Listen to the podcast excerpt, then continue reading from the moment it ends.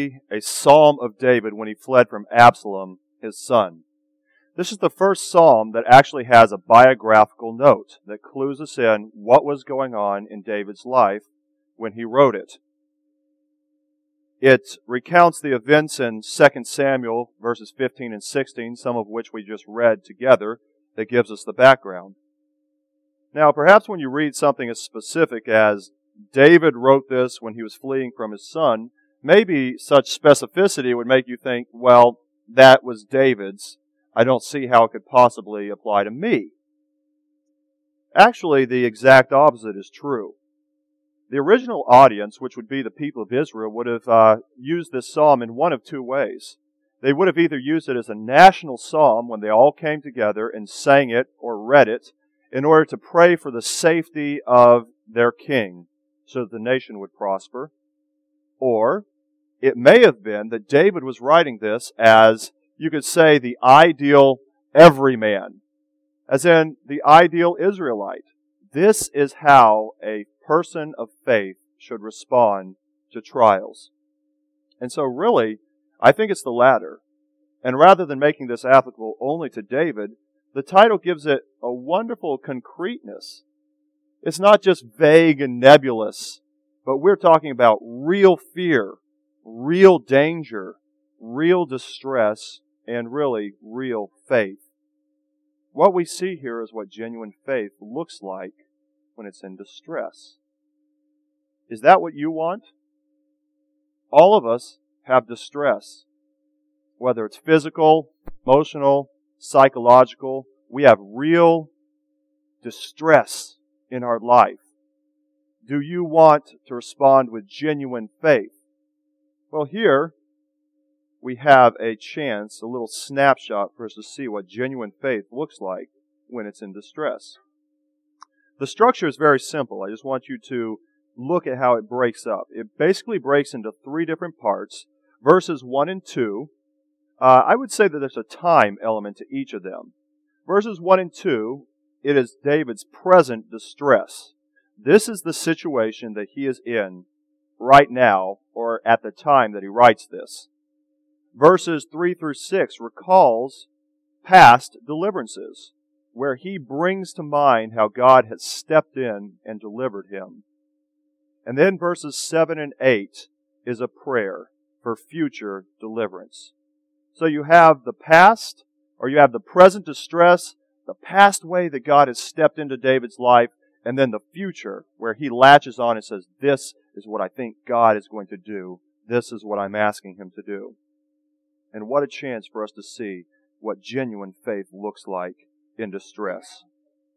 So let's look at the uh, the present section, the present distress, verses one and two. He says, "O Lord, how my adversaries or my enemies have increased. Many are rising up against me. Many are saying of my soul, there is no deliverance for him in God." You know, it is important for us to note that as the people of God, distress and troubles are going to come upon us. We may say, hey, I didn't sign up for this. Jesus is supposed to make my life better. No, people who love God have very, very real problems. David was not exempt, nor will you and I be. Some of David's problems were recorded in the passages that we read. And while Absalom was offering the sacrifices, he sent for Ahithophel, the Gilonite, David's counselor from the city of Gilo. And the conspiracy grew strong, and the people with Absalom kept increasing. And a messenger came to David saying, The hearts of the men of Israel have gone after Absalom. Talk about problems. David emphasizes the overwhelming nature of his problems by the repetition of the word. If you want to look at your scriptures, Many, many are rising against me. Many are saying of my soul. The poetry here identifies who his foes or his enemies or his adversaries are. They are those, it says, who are rising up against, and what is the next word? Me. You know, that's what puts the sting in a lot of distressing personal situations when people are attacking not just you. It's not that it is something impersonal, or it's not something impersonal. It's that they are attacking you. David says they're rising up against me. It's the personal part of distress that stings so badly. His enemies are taunting him. When they say, it says, of my soul, it's interesting that they use that word. It's not that they're just saying about David, they're saying it about his soul. You know, they are insinuating that it is not just that his physical life is in danger, but his spiritual self is in danger too. They are taunting him and saying, There is no help for you, David, either in this life or the next. God has turned on you, David, because of your sins. In our reading, Shimei suggested this The Lord has avenged on you all the blood of the house of Saul. He said, Your evil is upon you, for you are a man of blood. In other words, they are saying there is no deliverance or salvation for him in God. That's what these people are saying.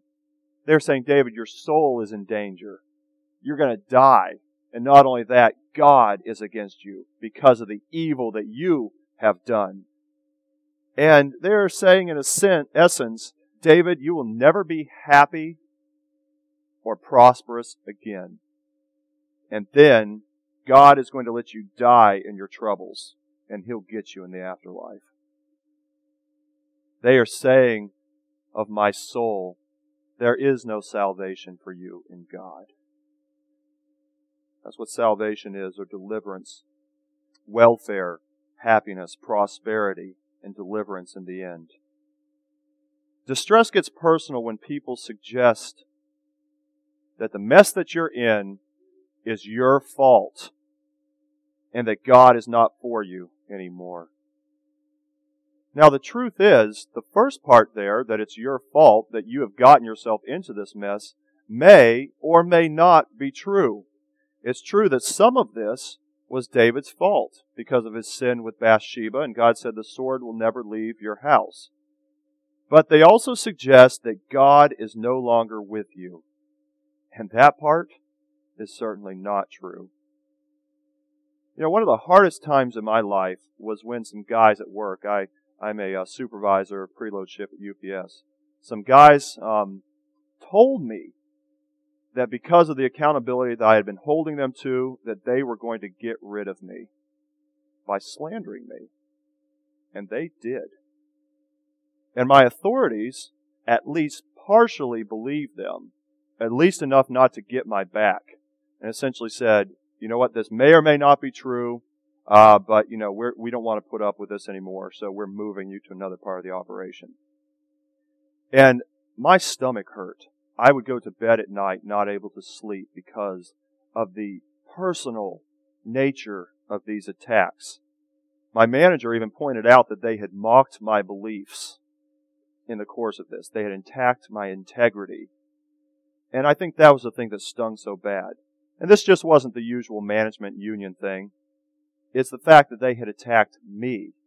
And I had taken a personal interest in their lives over and above the job and they attacked the thing that was dearest to me. And since we're in New England, I'll say that was wicked hard.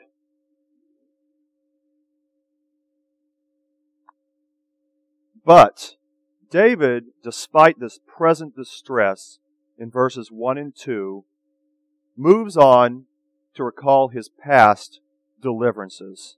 Let's look at it. He says in verse 3 But you, O Lord, are a shield about me my glory and the one who lifts my head. I was crying to the Lord with my voice, and he answered me from his holy mountain. I lay down and slept. I awoke, for the Lord sustains me. I will not be afraid of ten thousands of people who have set themselves against me round about. You know, here the psalmist emphatically denies his enemy's spin without one word in verse 3. But. He says, on the contrary, God is not abandoning me or against me, but He is not my adversary, my enemy, my judge. He is my shield. In other words, my protector. And David was picturing a, uh, a small, a very valuable item in a warrior's um, arsenal. His shield. It was a small, round thing. And it was covered with leather stretched tight. And it would sometimes they would douse it in water to keep it supple and put out fiery darts. And that's what David was picturing. God puts out these snares that they're throwing at me. He's my shield, my protector. And he says, my glory in the one who lifts my head. He is my protector and he is my promoter. They are saying he will have nothing to do with me. He says, oh no, he is going to put me forward. When he says that God is my glory, now what he may be referring to is God as the object of his praise. In other words, God is the one that I glorify, my glory, the one that I glorify, the one that I praise. But I think that actually my glory is related to the next phrase, the one who lifts my head. And in scripture, when somebody lifts someone's head, that means to restore their honor. I think what David is saying is that God is my glory in the sense that God is the source of my honor. In other words, the one where my glory comes from. My glory. God is the one who gives me my honor. Even though David, we read, left Jerusalem barefoot and weeping, throwing dust over his head in 2 Samuel 15, he believes that God is going to restore his honor. He left in ignominious circumstances, but he believes that God will lift up his head. You know, David really is thinking of his reputation here. Nothing is worse than the awful feeling of a damaged reputation. Have you ever done something, said something that was taken a certain way and it started to be widely known? And all of a sudden there's buzz and people are talking about you and it's clear that your reputation has taken a hit. Whether there's something to it or not. How does that make you feel? I, I just have this, this sense of heaviness. And sometimes in the course of the day, you'll just feeling heavy and you're just like, it's kind of like waking up from a bad dream where you wake up here and you're thinking, oh, good, it was a dream. You know, you have that, that dread over you, except it's not a dream. It's real and your reputation has suffered. You know, you look at some of these high profile men who have fallen into moral sins and their career is essentially over. And that, the way that that, that feels, and I know that you know what I'm talking about, there's that pit in your stomach. And your mind, you're exhausted because you're thinking about how you can vindicate yourself. What should I have said? Or what would I have done different? Or, or what can I say to, to fix this, to amend the problem? And all of your energies are put into it. And all of that is because of your reputation. But really, what you should be thinking is, especially if it is unjust, my reputation is safe in God's hands. He is the source of your glory. He can take care of you. If you need to be vindicated because whoever it was was unjust, He is the source of your glory and the lifter up of your head. He will restore you in due time. If not in this life, in the next, but he will do it. In verses 4 through 6, David recalls some examples of God's deliverance when he was on the run. So here he is running from Absalom, and he says that I was crying out to the Lord with my voice. You know, there's a real uh, contrast in David's situation here. He says that he was crying to the Lord with his voice, and he answered me from his holy mountain. Here is David with all his household um, on the run and in harsh circumstances, in fear of his life. It says, But I was crying to the Lord with my voice. He answered me from his holy mountain. So there's David in despair and fear, you know, in the rough hills of Judea. And there is God on his holy mountain, enthroned, ethereal, and praised. And it says, that despite the disparity of their circumstances, he answered me God hears. Despite the very literal, real danger, danger, David is not exaggerating when he says tens of thousands of people have set themselves against me round about. Despite the very literal dangers surrounding him, David says, I slept in peace. Isn't that remarkable? And he acknowledges that the only reason that he is able to get up in verse 5 to awake is because the Lord sustains him.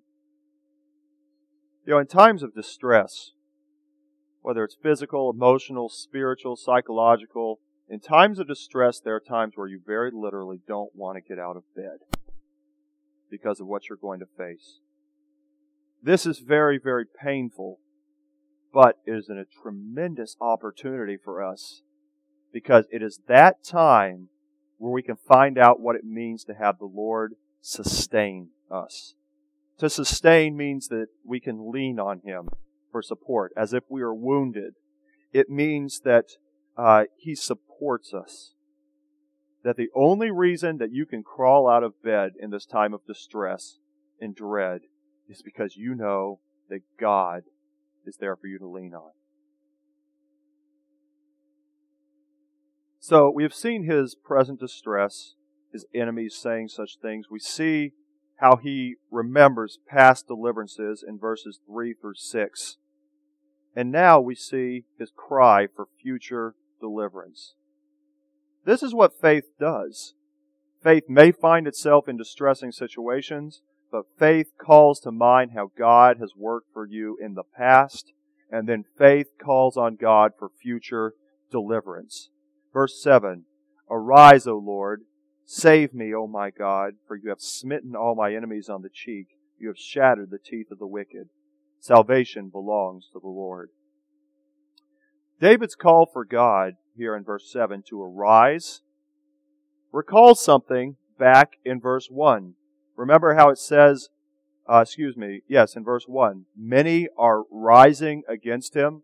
He says, okay, they are rising against me. You rise up, God. Remember how his foes concluded that there is no deliverance or salvation for him in God? Look how he takes that word and uses it. Arise, O Lord, save me. And then in verse 8, salvation belongs to the Lord. So he says, You say there's no salvation for me? You wait. Save me, God. Salvation is from you, O Lord. And so he takes their very language and uses it in his prayer. We've said that verse 7 is looking at a call for God's future deliverance. So I was kind of taken aback when uh, the shift in, in verse 7, where it says, For you have smitten all my enemies, you have shattered the teeth of the wicked. So he's calling on God to arise, and if God hasn't done it yet and he's praying for him, it's something that he's asking God to do in the near future. But all of a sudden he says, God, you've done this already. You have smitten. You have done this. What's going on there? I was a little bit confused. Is David in the past again? Is all of a sudden he recalling what God's done in the past? You know, really what I think is happening here is that it's still something that's going to happen in the future. But David is so sure that God is going to do it that he talks of it as if it's already been done. That is his confidence. So sure that God's going to do it in the future that he speaks of it as if God has already granted his request. What is David asking here? Pretty fearsome, isn't it? Hit my enemies in the face, shatter their teeth. What he wants here is his enemies to be humiliated and incapacitated. You know, there every culture, there's no culture in which getting hit in the face is a is a uh, an honorable thing, right? It's always an insult, and he is saying they have insulted me, especially as Israel's king. I want you to humiliate them, Lord. And when he says to smash their teeth, he is thinking of them as ravenous beasts like the lion and the bear that he killed. He wants their teeth. He has in mind a helpless and frustrated animal. It's like a declawed cat, you know? Can't rip up the furniture. It's like a lion with no teeth a toothless, frustrated carnivore.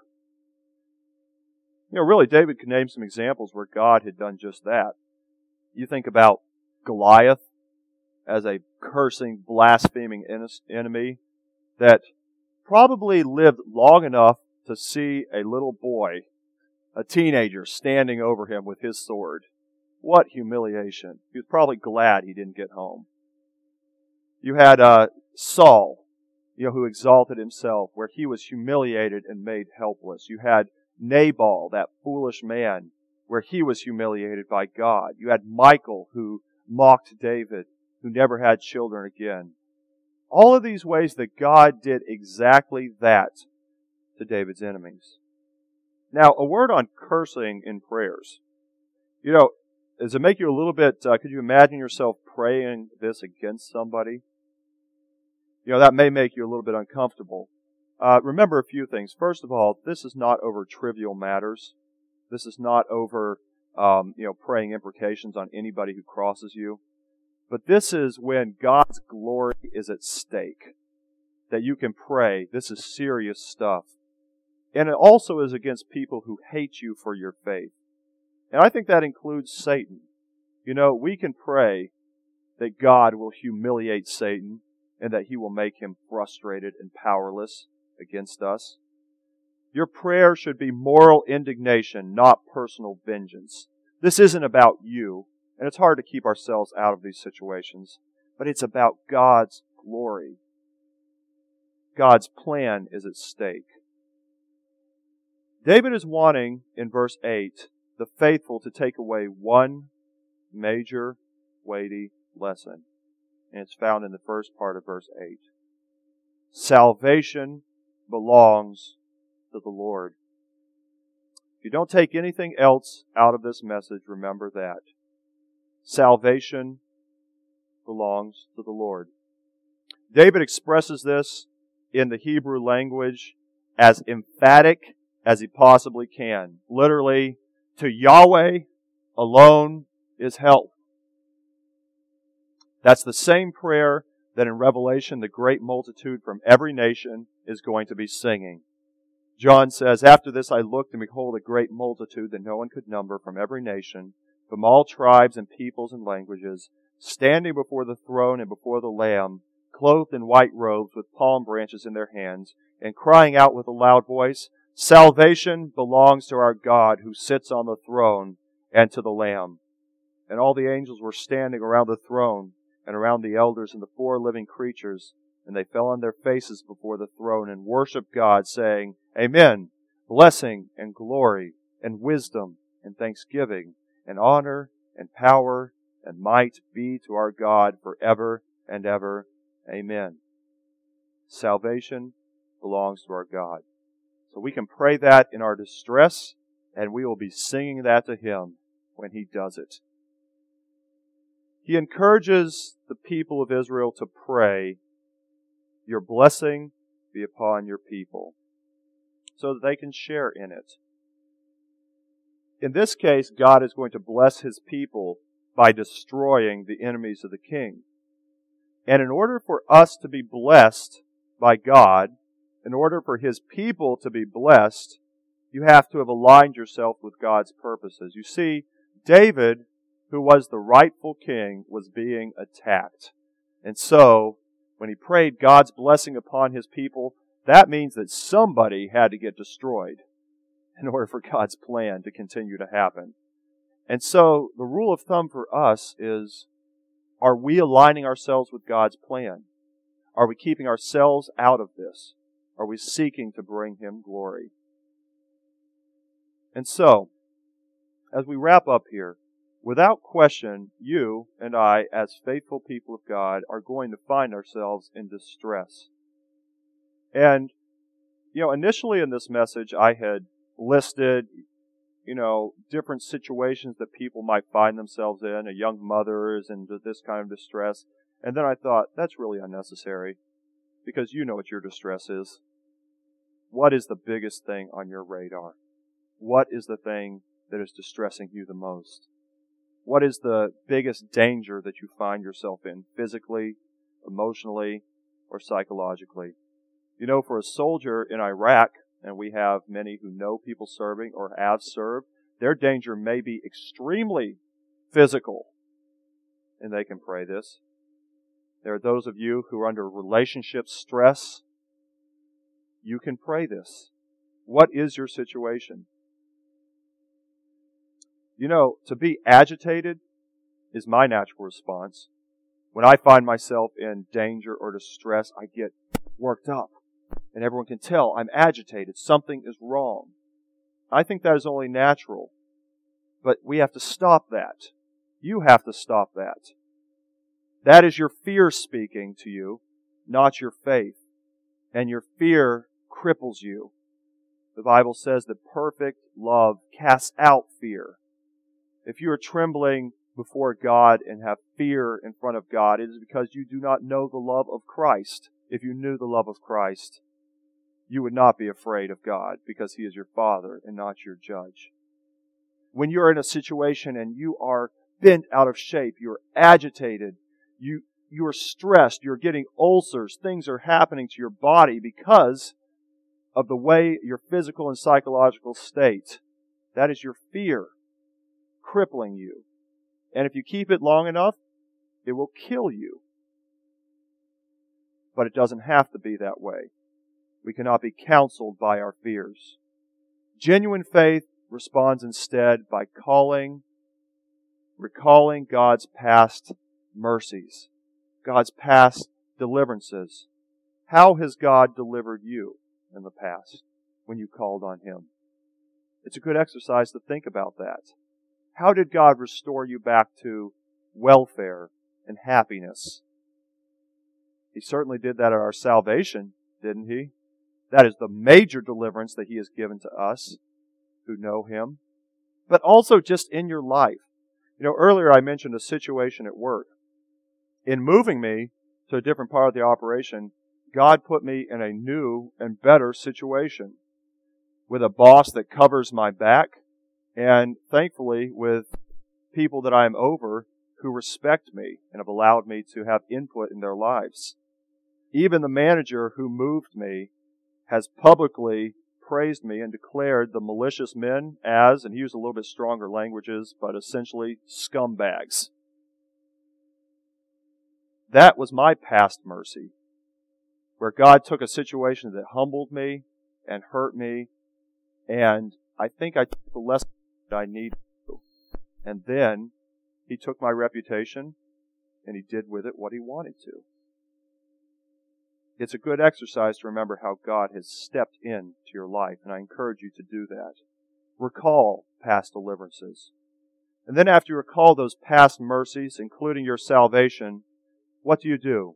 You call on God to act on your behalf again, confident that you are one of His own, and that in asking Him to bless you, he is getting glory to himself and advancing his purposes in the world. That is what genuine faith looks like in distress.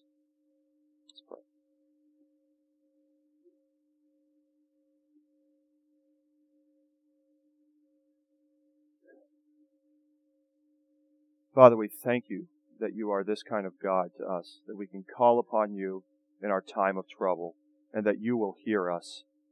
Lord, I pray now that you would help us be a people who respond with genuine faith in our time of distress, or that above all, that we would entrust our reputation to you, and that our concern would be your glory. Lord, we ask these things in Christ's name.